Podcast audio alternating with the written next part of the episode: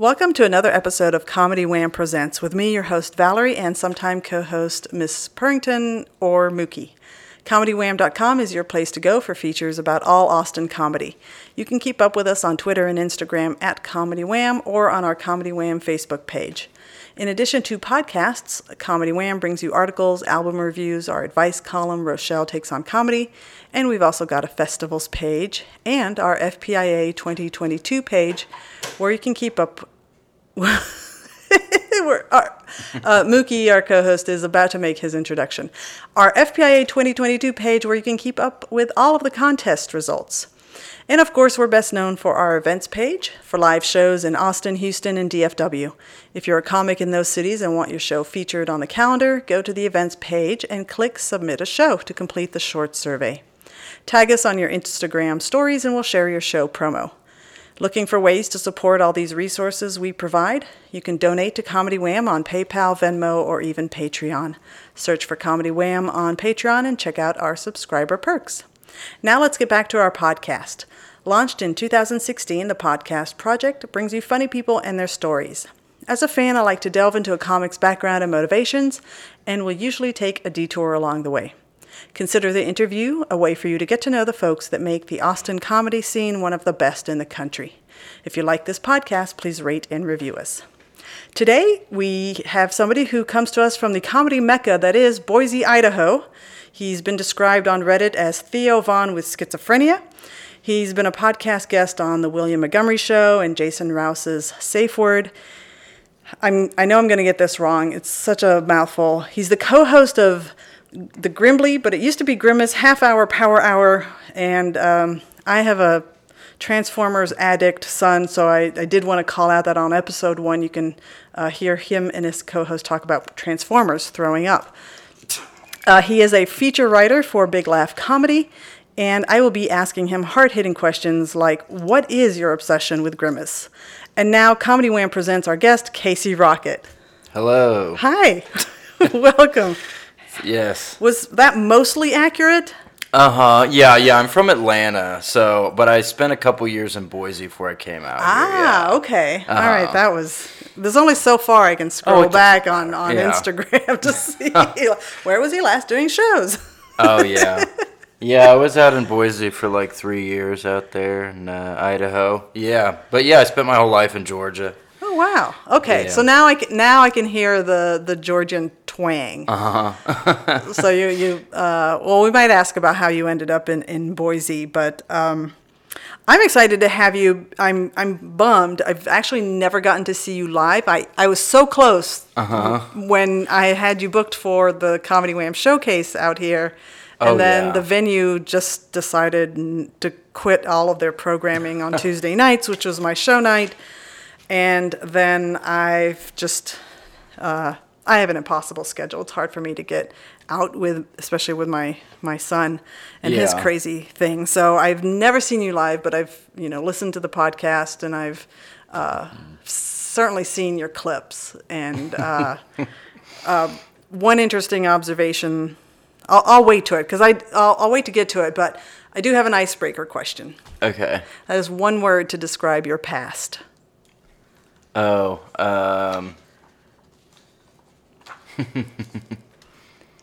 my past, outrageous, probably. Yeah. Oh, I don't know. That seems lame. Troubled. Well, that's the comic's life, isn't it? Yeah. Probably not outrageous. It's so weird to describe. Yeah. You don't seem to be very comfortable with this interview process. Yeah, I don't, I spend 99% of my life satirically, not talking about anything of meaning. So, and I think I've built it that way. I think it makes me more comfortable. So yeah, when it comes to like talking about regular things, I think I'm just out of practice. I'm not used to it. Yeah, I don't really talk to people about anything of merit or anything that has like any like real effects. But yeah, I mean, I think that goes into my act too. I just don't. I don't know. I don't know anything about politics. I don't know anything. about like health or fitness or anything. So I think I just like nonsense. Nonsense makes me comfortable because then I can ignore the realities of the world, I guess. Yeah. Well, since you're talking about what you're like on a stage and maybe even off stage the majority of the time. Uh-huh. That is the thing that I wanted to ask you about, because I saw a clip on your YouTube page that was 3 years ago. Uh-huh. And I think 3 years ago you were in Boise. Yeah. And I watched it because I've watched a lot of your recent clips, and I'm like, oh, I see you obviously, and I see like the germ of what we see today on a stage, but it's like it's pretty like contained in comparison. Yeah. So I want to know. Well, you know, we're gonna kind of start with what your first time on a stage was, but I am interested specifically in like in that 3 years of time. Mm-hmm. What made you like really dig into the persona that you have today on a stage? Yeah, I mean, I guess I've been just trying to figure out a way to take what I think is funny and then figure out a way to make that work on stage. So I used to do a lot of stories. Like if I'm headlining something, I'll do a lot of stories. Still, like I'll do normally like 15 minutes of whatever, normal Casey Rocket run around, one-liner type stuff, antic shenanigans. But then I'll do stories, mostly like drug stories and things like that. But yeah, it just changed over time. Like I can remember when I was in Atlanta, it was still kind of like crazy stuff, but I just couldn't really figure out a cohesive way of representing it, like putting all the different parts together. So, you know, comedy take like your 10 minutes or whatever. It just comes piece by piece by piece. So like I improvise a lot. So maybe I'd be telling a story in Boise and I make a certain noise like wah or so, out of something. And then I'm like, oh, like that felt good. You know, like something that like clicks. I'm like, okay, that's a part of my act now. So it's just little by little, I found a way to kind of freak people out in a way that works. Yeah, I guess. So yeah, it was just a slow progression, because I've always liked that. You know, I think I identify most with kind of absurdist type of comedy, Tim and Eric type stuff, Adult Swim type things. So figuring out a way to do that on stage just took time. I think when you first start, I've been doing it for 7 years. When I first started, I was 20, and I think you were going to ask about that. The first time I got on stage, I just sung a song, kind of like a Jim Carrey type thing. Like I sung a song, and I sung Chandelier by Sia. Oh my God. And it was at the school talent show when I was in college, and there's like 100 people there. I was the only person doing comedy, although you wouldn't even know I was doing comedy, because it wasn't even like they would just say your name, you know. So please welcome Casey Rocket. And I went up there and sung Chandelier and ran all around, and dead silence, of course. And I think about this almost every day. There was a girl. There's like 100 people, so there's a lot of people crammed into this little auditorium. And I could still hear a girl on the way back of the room. It was that silent. And she went, "What does he think he's doing?" And I think about that all the time. Yeah. I think about it almost every day. Yeah. That was like 7 years ago. Oh, man. That's a memory to last for ages. Holy crap. Yeah. But I remembered I liked that feeling of, and like, you know, I mean, maybe like a couple people laughed. I think at one point I had to say I was doing comedy. Like, this is comedy. Like, you know your act's good when you have to explain that you're, I'm being funny. That's, like, right. Oh, man, it's so embarrassing.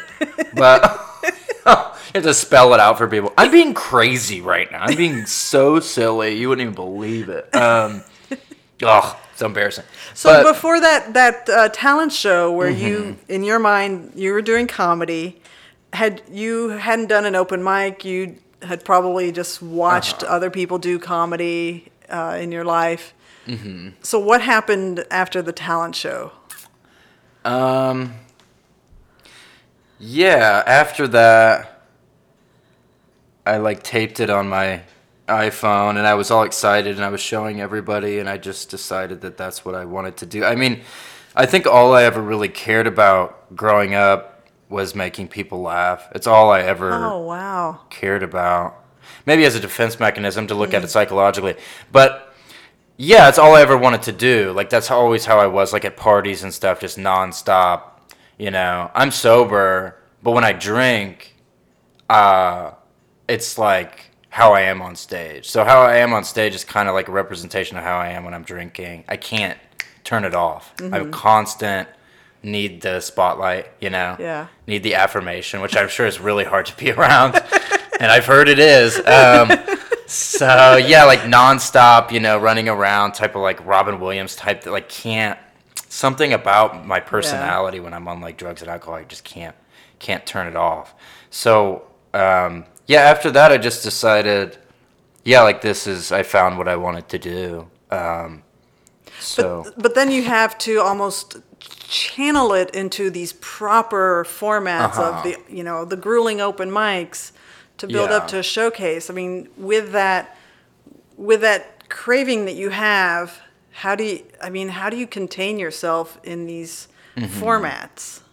Yeah, It was hard. Where I went to college was a really small, it's Georgia Southern, so it was a town of like 30,000 people, all the college, but there was no stand-up.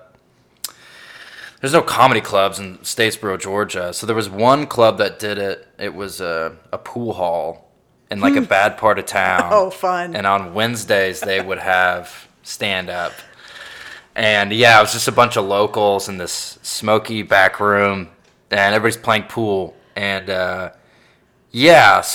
I started out with that running around and singing, which is weird because I've kind of come full circle because I still kind of do that.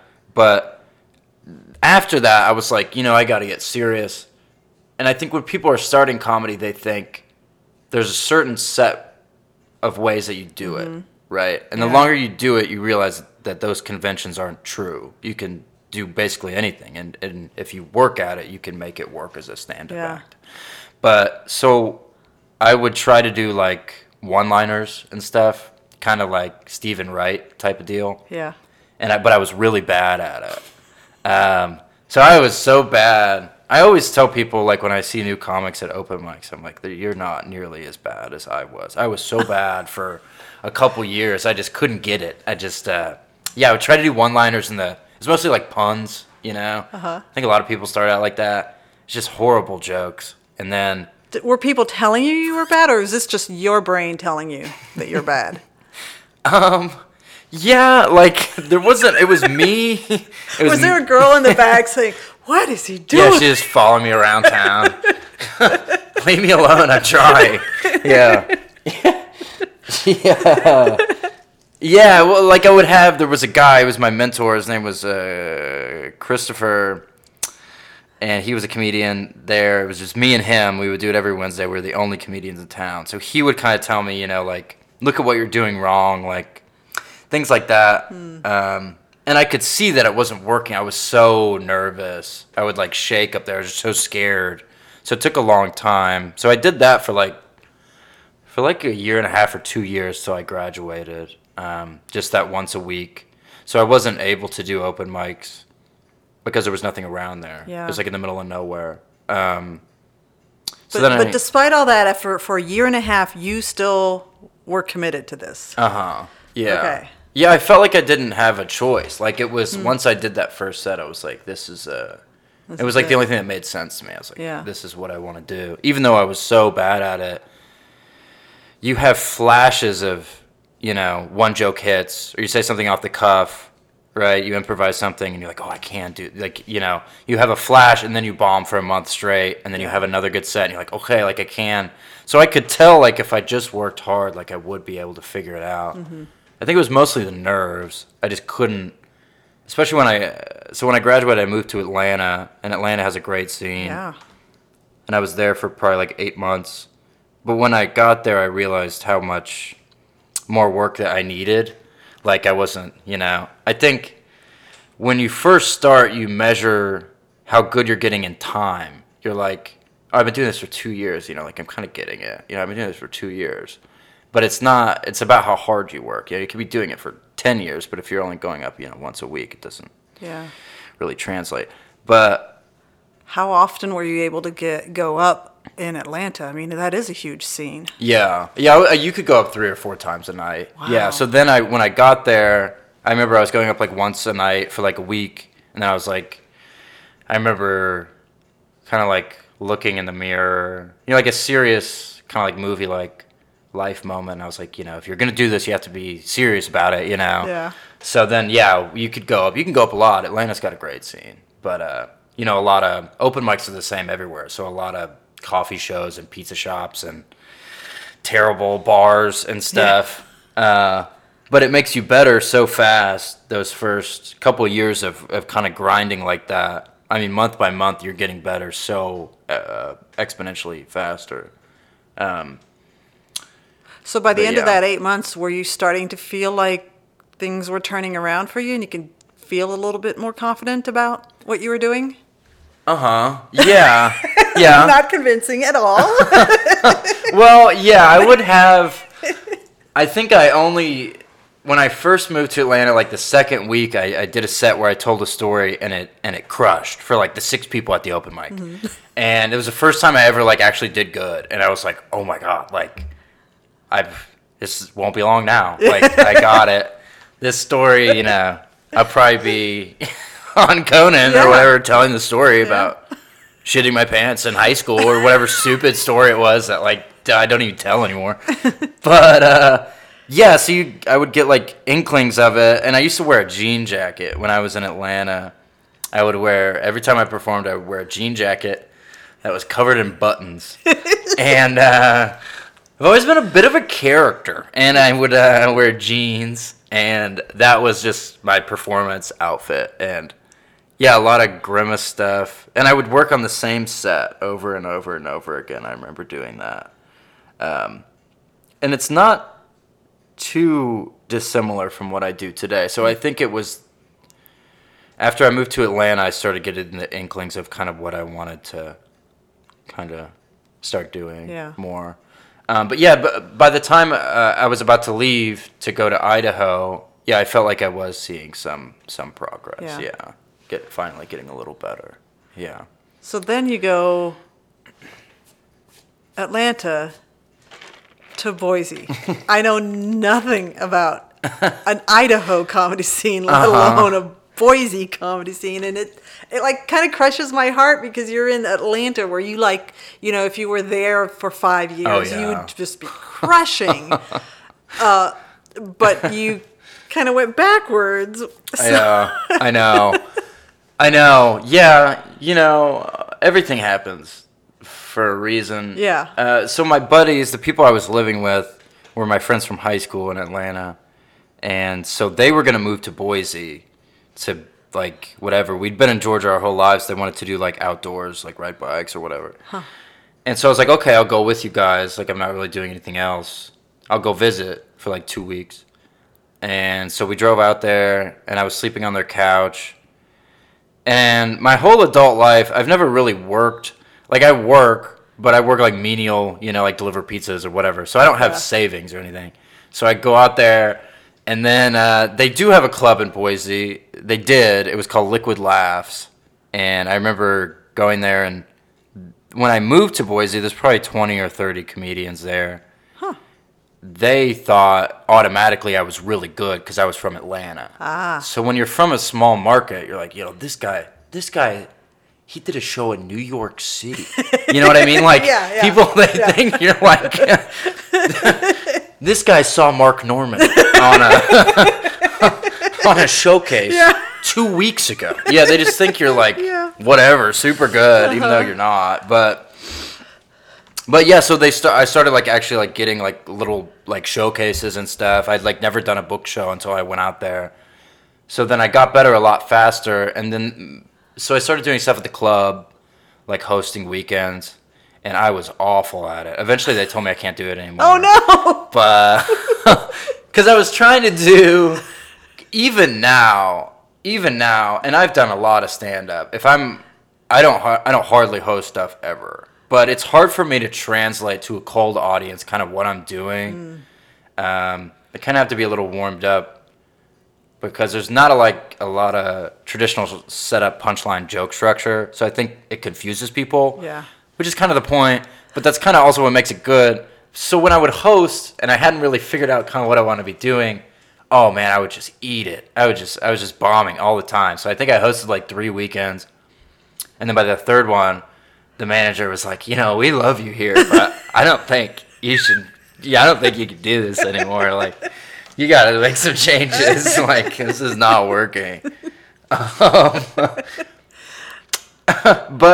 yeah, so I started doing stuff at the club. So it's like, okay, I'll stay here for the time being and just like see how this works out. Like, I'm getting club work. Like, I thought like that was like, whatever, I'm going to be like a star like soon. And then I met a girl. So the main reason I was out there is I was dating a girl for like 3 years. Okay. So then I started dating her, and then we moved in together. And then so she didn't really want to leave Boise. So then, yeah, like that wasn't, you know, really an option. So, yeah, I was just out there doing shows and, you know, travel around a little bit, go to like Denver and stuff. But, so, yeah. Recapping, you know, your college environment, you're eating bags of dicks. Atlanta, you're making some progress, but it's so short. And then Boise, you're like superstar from out of, you know, this big comedy scene. So you kind of were able to leverage that reputation. And are we able to say that you built confidence in that time with your comedy? Oh, definitely. Yeah, I started... Yeah, it was like... Yeah, I would like walk down the street and people were like, oh, it's Casey Rocket. Like, Boise's like... awesome. Yeah, it felt like... I felt like a celebrity out there. It was so nice. And, you know, there's only 20 comics, so we became really close-knit group of like friends. And yeah, it was a lot of fun. I felt... Yeah, I got a lot better really quickly. Because I think I was given the opportunity to do longer sets, you know, 10 or 15 minutes or even like headline shows and stuff, like when I definitely wasn't ready to. But part of, I think the biggest thing about being a comedian is your confidence. Like if you're really confident and you have like natural charisma, your material doesn't matter as much. You can be up there and you can do well because the audience inherently wants to trust you. Like they inherently look at you like this guy knows what he's doing. So if you're confident, you know, that makes all the difference. Yeah. So, yeah, I was able to get, like, you know, pretty quickly felt like I was doing better. And I would I started improvising a lot. When I moved there, like, riffing and stuff, like, I kind of made that kind of my whole thing. So I would do a different set every night for, like, a couple years I would do. Yeah, I don't know what happened to that. I feel like I must have been in my creative peak. I don't write like that anymore. But, yeah. It would go good, too. I would do a different set every night. I remember it going good, at least. Yeah. Maybe it wasn't. But it was delusional.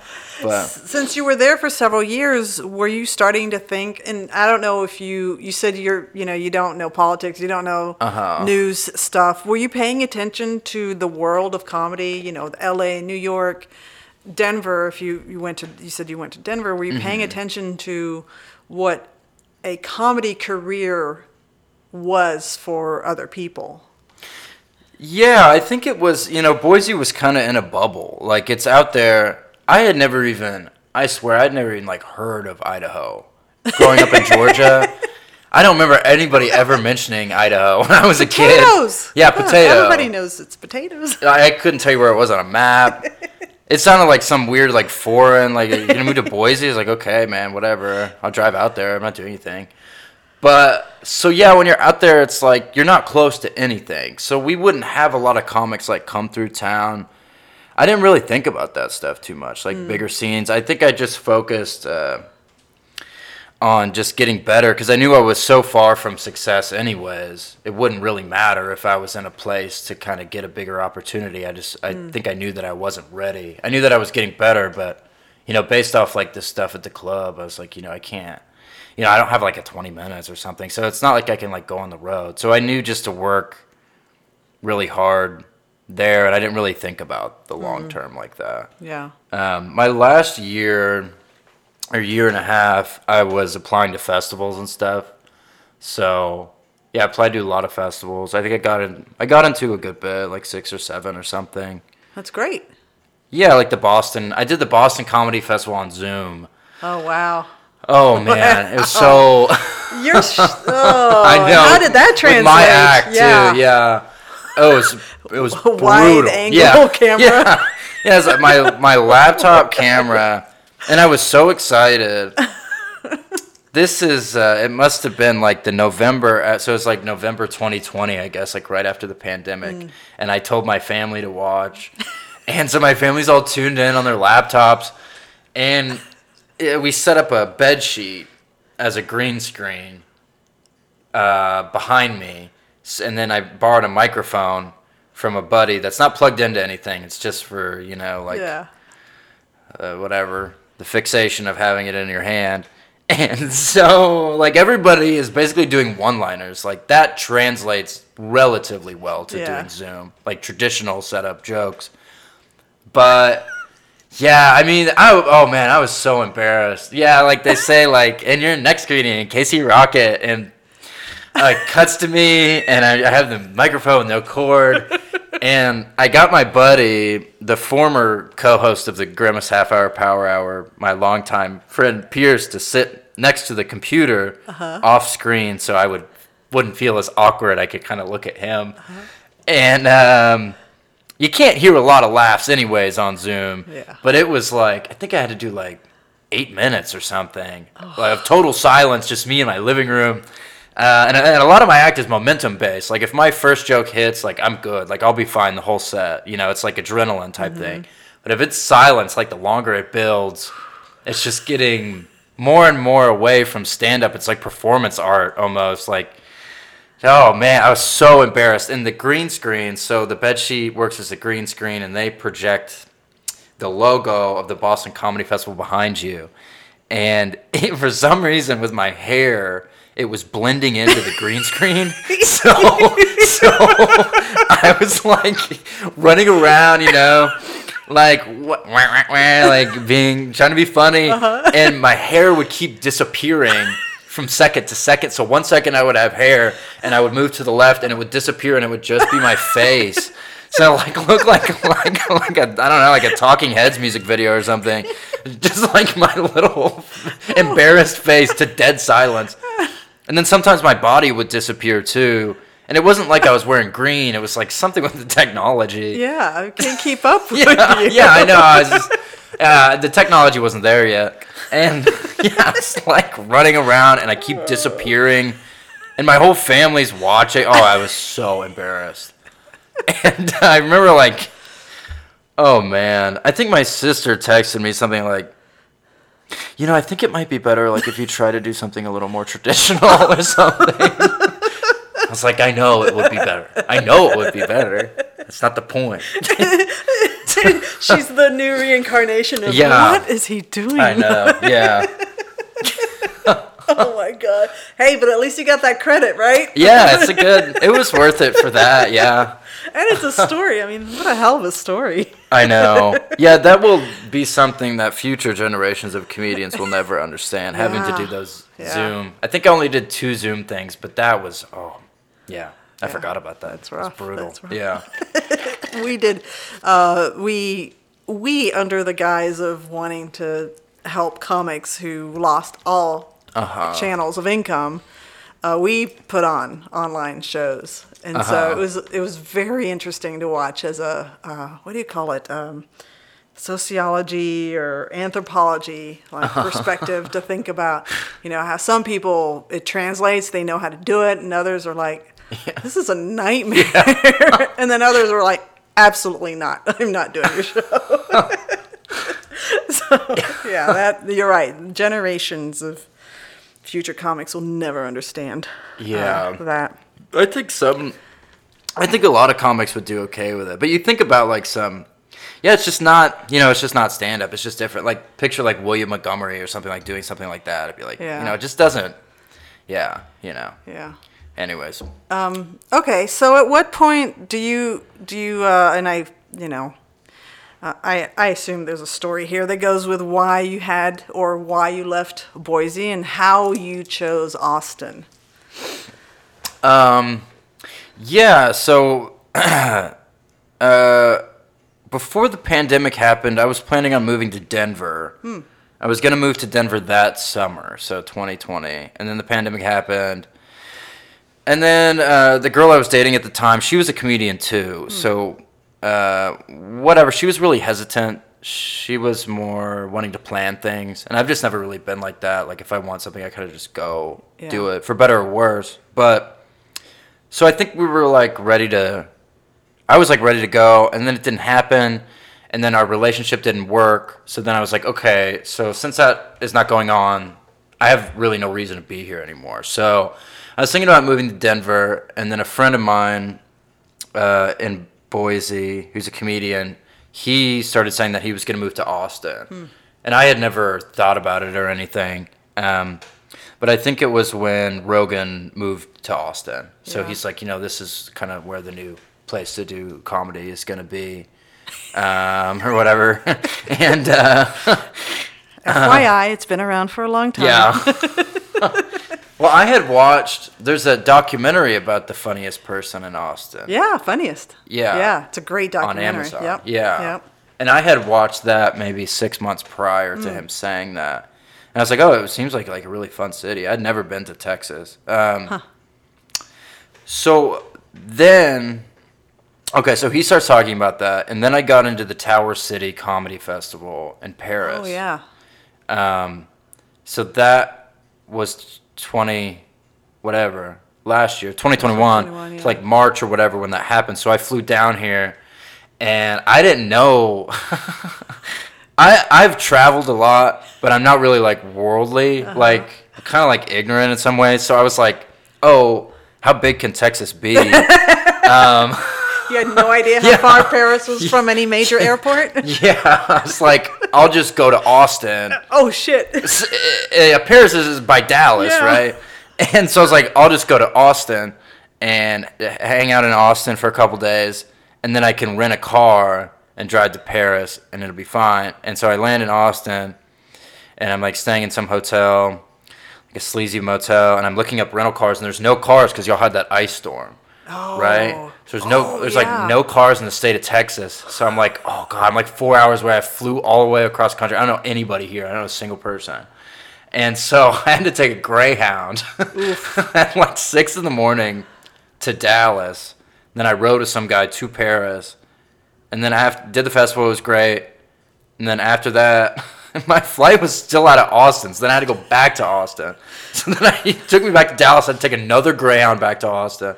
Just a calamity of errors. But from meeting all the nice Dallas comics who were there, and I don't know if I met anybody from Austin, but then seeing the city, I was like, okay, you know, like this seems like a pretty fun, like a big city, like a place to be, you know, like having lived in Atlanta, I was like ready to get back to that. I was like, this seems like a great opportunity. So then I went back and whatever, was in Boise for a couple months, and then in July of last year, we drove out here, and we lived in our cars.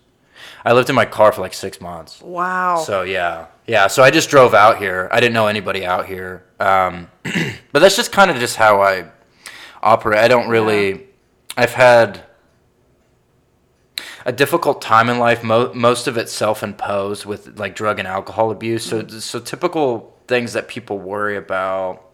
As far as like security, financial security, place to sleep, things like that, don't really bother me as much because I know like as long as I'm sober, nothing too bad can really go wrong, which is true in a cosmic sense. You know, as long as I have control of my faculties, like I'll be okay. Like I'll land on my feet. I can go down there and I can find a job. So yeah, we just drove out here and I lived in a Walmart parking lot for like 6 months. Wow.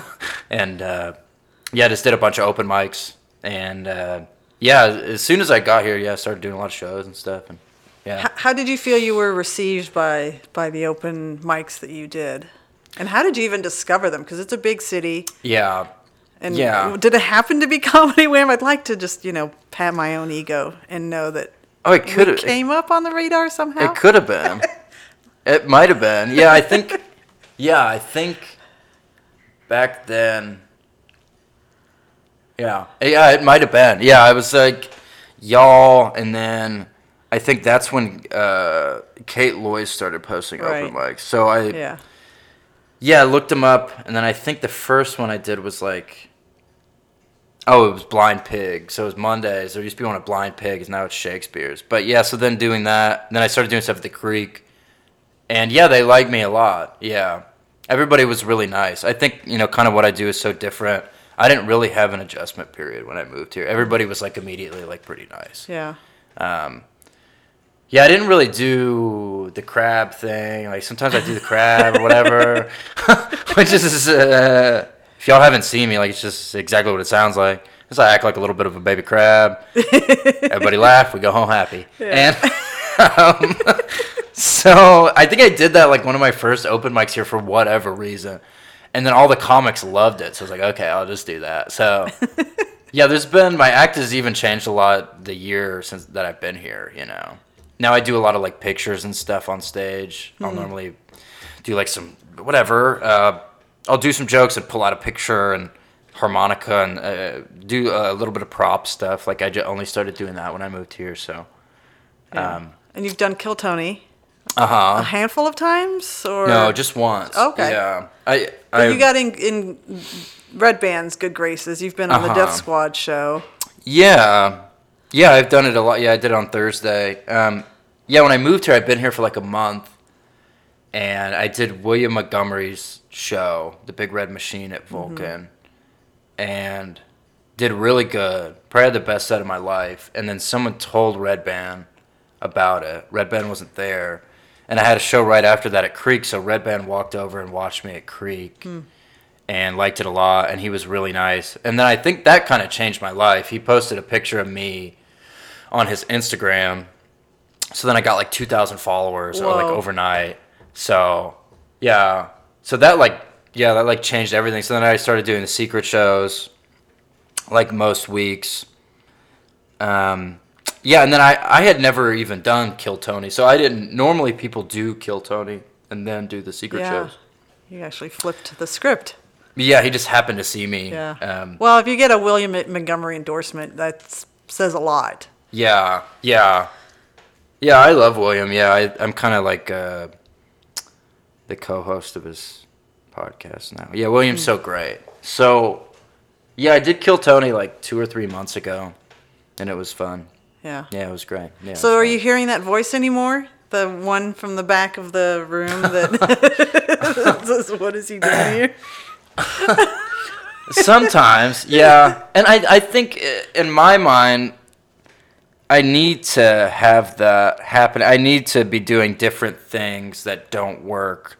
One, to feel alive, and two, to be able to push the act to what I want it to be as a cohesive, a larger thing that I've been working on. It's not just like chaos. Like there's a lot of moving parts that I've worked on hundreds of times, little things that ideally go together. Like there's jokes, like it's hard to explain. So a lot of it's like, yes, some of it's improvised, but a lot of the little things I'm doing are things that I've worked on like hundreds of times. So it's remembering all those things and adding new things. Yeah, I mean, certainly as an outsider observing, just watching the clips that I've watched, I would never have imagined that you've said the same thing twice. Yeah. Like, you pull off that high energy, like, absurdist style so well that it's like, that's part of the excitement is thinking, if I'm going to go see Casey Rocket one night, 2 nights, 3 nights in a row, I'm not going to get the same thing. Yeah. Yeah, and I think a lot of it...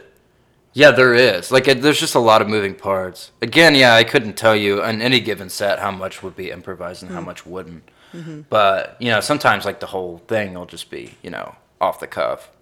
But then other times, whatever, little things that you work on. Yeah. But, yeah, I think I try to keep doing things that I haven't seen before and figure out a way to make them work, just absurdist things. So I... Yeah, I don't bomb too much, and not as much as I used to. But yeah, I eat shit. Yeah, I still do a lot of open mics. So yeah, but that's part of the fun. I think to really get good, you have to be like I always tell people you have to learn to bomb before you can learn to crush. Like yeah, if you could be comfortable bombing and being like truly. Not like pretending like it doesn't bother you, but if it truly doesn't bother you when you're up there, I think you're like pretty close to getting where you need to be. Because that's a big part, you know. Yeah. Not being afraid of the silence. Since you're part of the new guard of Austin comedy, I'm curious if you've hung out with some of the old guard comics enough to have heard the name Andrew Clarkston. Yeah, people have said that. Someone told me that.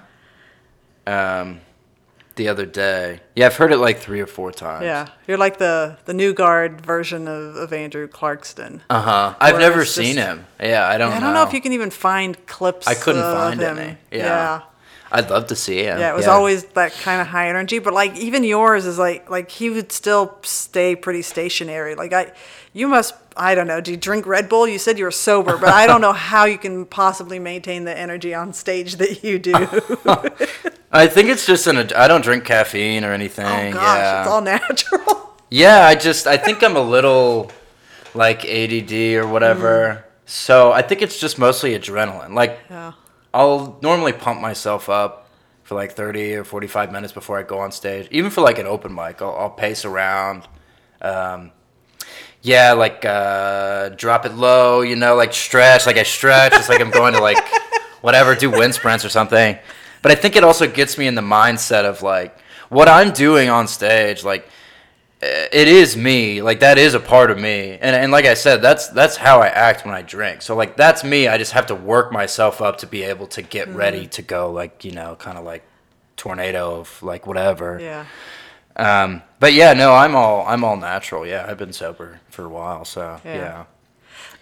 Since you've mentioned that, and if you're comfortable, like how important, like, is there a message to other people? Because I know, you know, I'm an old lady, so that kind of lifestyle is long behind me if I ever did anything. But, like, to me, being in your 20s and being a comic means you're doing drugs all the time. I just assume that that's happening. Yeah. Was it... what do I want to ask? I guess I want to ask your perspective, and maybe you're probably not the kind of advice giving personality anyway, but like, can you imagine your life performing comedy in this great setting where like you've really built up a reputation for yourself and like you're getting the notice of big names if you had not given up drugs and alcohol? No, definitely not. So, yeah, I stopped drinking when I was 21. So I had a really bad drinking problem. I had to go to detox and stuff. Like, I would have the shakes and stuff. So it wasn't... I think I was drinking for, like, my first, like, year of doing comedy. And I think when you're drinking... I think, and particularly, most people who do comedy probably have addictive personalities anyways. When you're drinking, you're not retaining information as good. So I think... if you're doing open mics and you're doing shows and you're drinking, you still might be like crushing, but you're not learning from it. You're not growing. And I think also it's a false sense of bravado and a false sense of confidence that it's easier. You know, I know a lot of people drink like when they're first starting to kind of take away the nerves, but you will, if you want to be successful, you will have to get used to doing it sober. You just will. Yeah. Like you won't be Stanhope. Like I know I've fallen into that. Like, I've had, like, plenty of, like, slip-ups and sobriety and things like that, and I'll kind of glorify kind of, like, the Stanhopes or, like, the Mitch Hedbergs of the world, like, the rock and roll comedians. But those comedians there's so few of those. Yeah. Like, there's only a couple who, like, drank throughout their, like, almost all the comedians you see are sober. Like, almost all successful comedians don't drink like that. Yeah. So... yeah, I just don't think it's really, for most people, I don't think you can do both. It's just not something, like you can't be, for example, like going on tour and you're all hungover and then, you know, like, cause the problem with me drinking is I'll be so hungover It's like I can't function unless I drink again. So, oh, gosh. And especially with performance, too. Like, you can't be hungover, so then you're going to drink again. And then it's just such a vicious cycle, you know? So, I know for me personally, yeah, I definitely couldn't do both. I couldn't. I think, you know, comedy's enough of a rush as it is. I couldn't do it, yeah. You also have struck me as somebody that's very in the moment and not necessarily looking forward to, you know, what you do next, what you tackle next. Are you really happy being in Austin? Do you ever think that, you know, as you get more comfortable being a comic, a headliner comic, that you might want to move again to a big city like LA or New York? I don't want to move to LA. I don't think I would like to live in LA. I don't think I would like anything about it. I've heard it's difficult. Yeah. But I would love to go, you know, do the Comedy Store and stuff like that. Like, that's every comic's dream. I would love to do that. But if I am going to move, I would want to move to probably New York. Yeah. I think maybe like 3 years or something.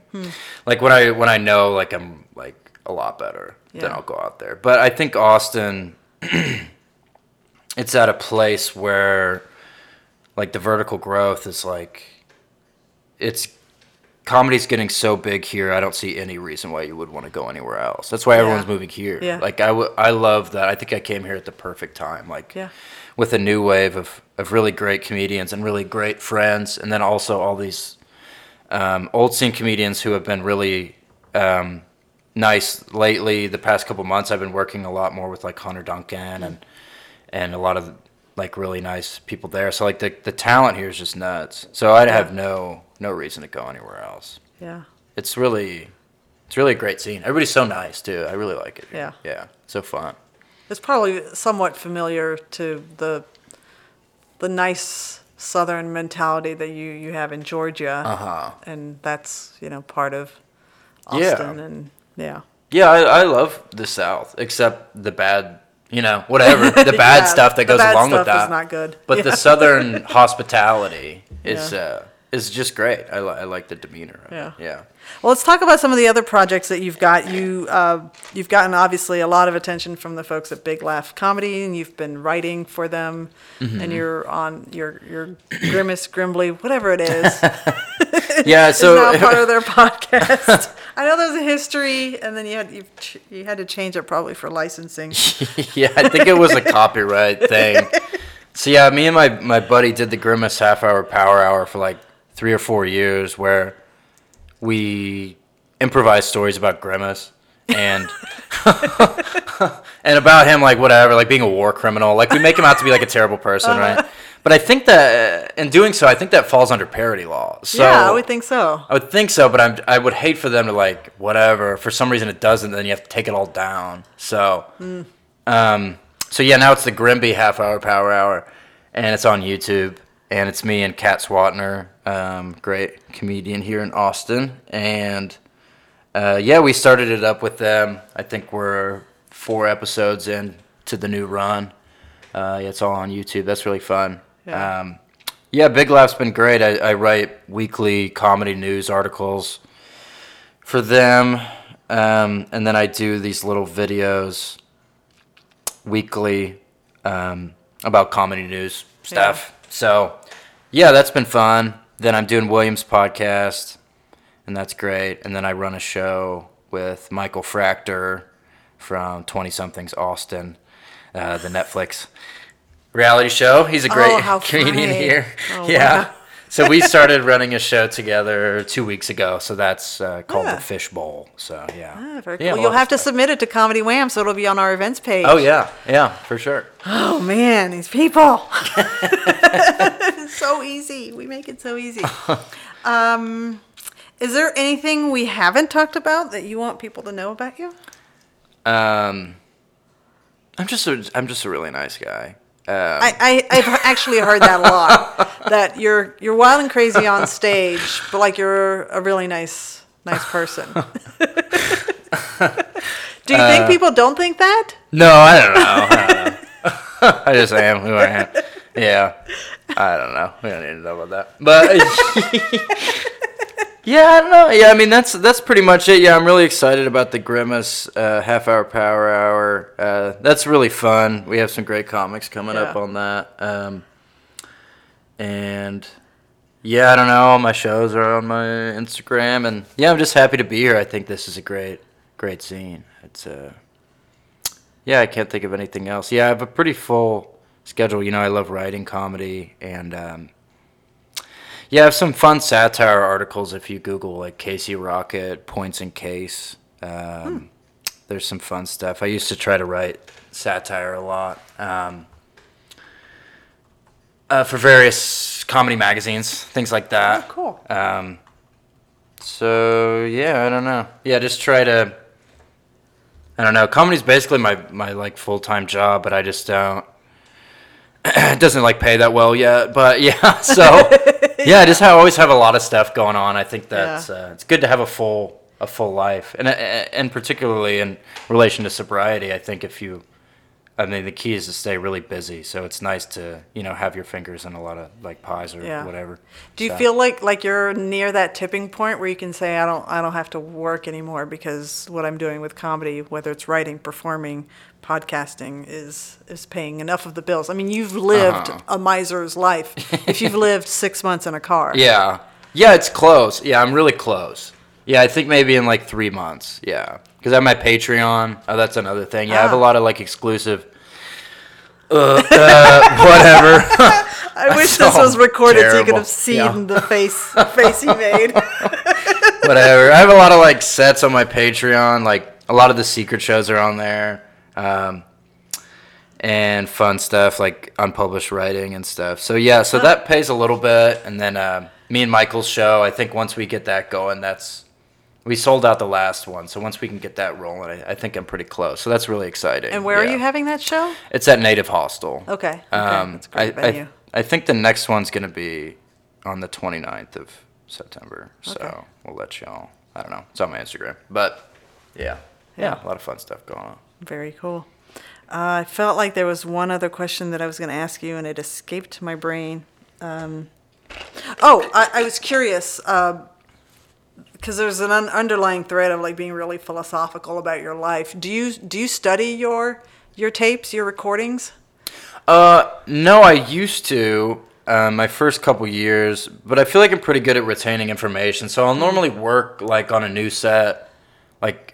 Every week I'll try to work on like 3 or 5 new minutes, and I'll just repetition. So I don't really watch them as much as I used to, but kind of doing the wacky kind of things that I do, it kind of gets burned in your brain, especially when something doesn't work. It's like really impactful, like whatever, like doing this crazy stuff. Like if you spit out a gold chain and nobody laughs, you're like, okay, that doesn't work, So the things that work and the things that don't, I'm pretty good at remembering. So I don't watch it as much as I used to. Yeah. But it's kind of embarrassing. Not really embarrassed. Like I'm proud of what I do. I do it for a reason, but I don't need to watch it. Yeah. The longer I do it, the less I want to watch it. Yeah. Yeah. So because you figured out the formula in your own brain. Yeah. And, yeah. Cool. I'm so glad I've gotten to know you. This is really cool. Now I just needed to make that step of, getting to your live shows. Yeah. So I can see this in action for myself. And everybody should definitely make plans to go see you. It's an experience. Yeah, thank you. Yeah, try to make it something you never seen or whatever. Yeah. Yeah. Very cool. All right. I have a closing question. Are you ready for it? Mm-hmm. One word to describe your future. Friggin' outrageous. Oh, nice. Callback. Callback. All right. Well, that is a wrap on Comedy Wham! Presents Casey Rocket. Tell us those social medias and recap again that new show you've got coming up and all your podcasts. So I mainly just use Instagram. I'm Casey Rocket on Instagram. I'm Casey Rocket on TikTok. I have a Patreon full of fun stuff, patreon.com/CaseyRocket. My YouTube, Casey Rocket, a lot of stuff on there. And then I run a new show with Michael Fractor called The Fish Bowl. That's at Native Hostel once a month. That's on my Instagram. I also do the Grimace Half Hour Power Hour on YouTube, and then The William Montgomery Show on YouTube as well. Very cool. Busy, busy guy. All right. Well, we hope you've enjoyed learning about how Casey got to be the comedic genius that you heard today just as much as I have. This has been Comedy Wham! Presents Casey Rocket. I'm Valerie, and that's been funny. Thank you, Casey. Thank you.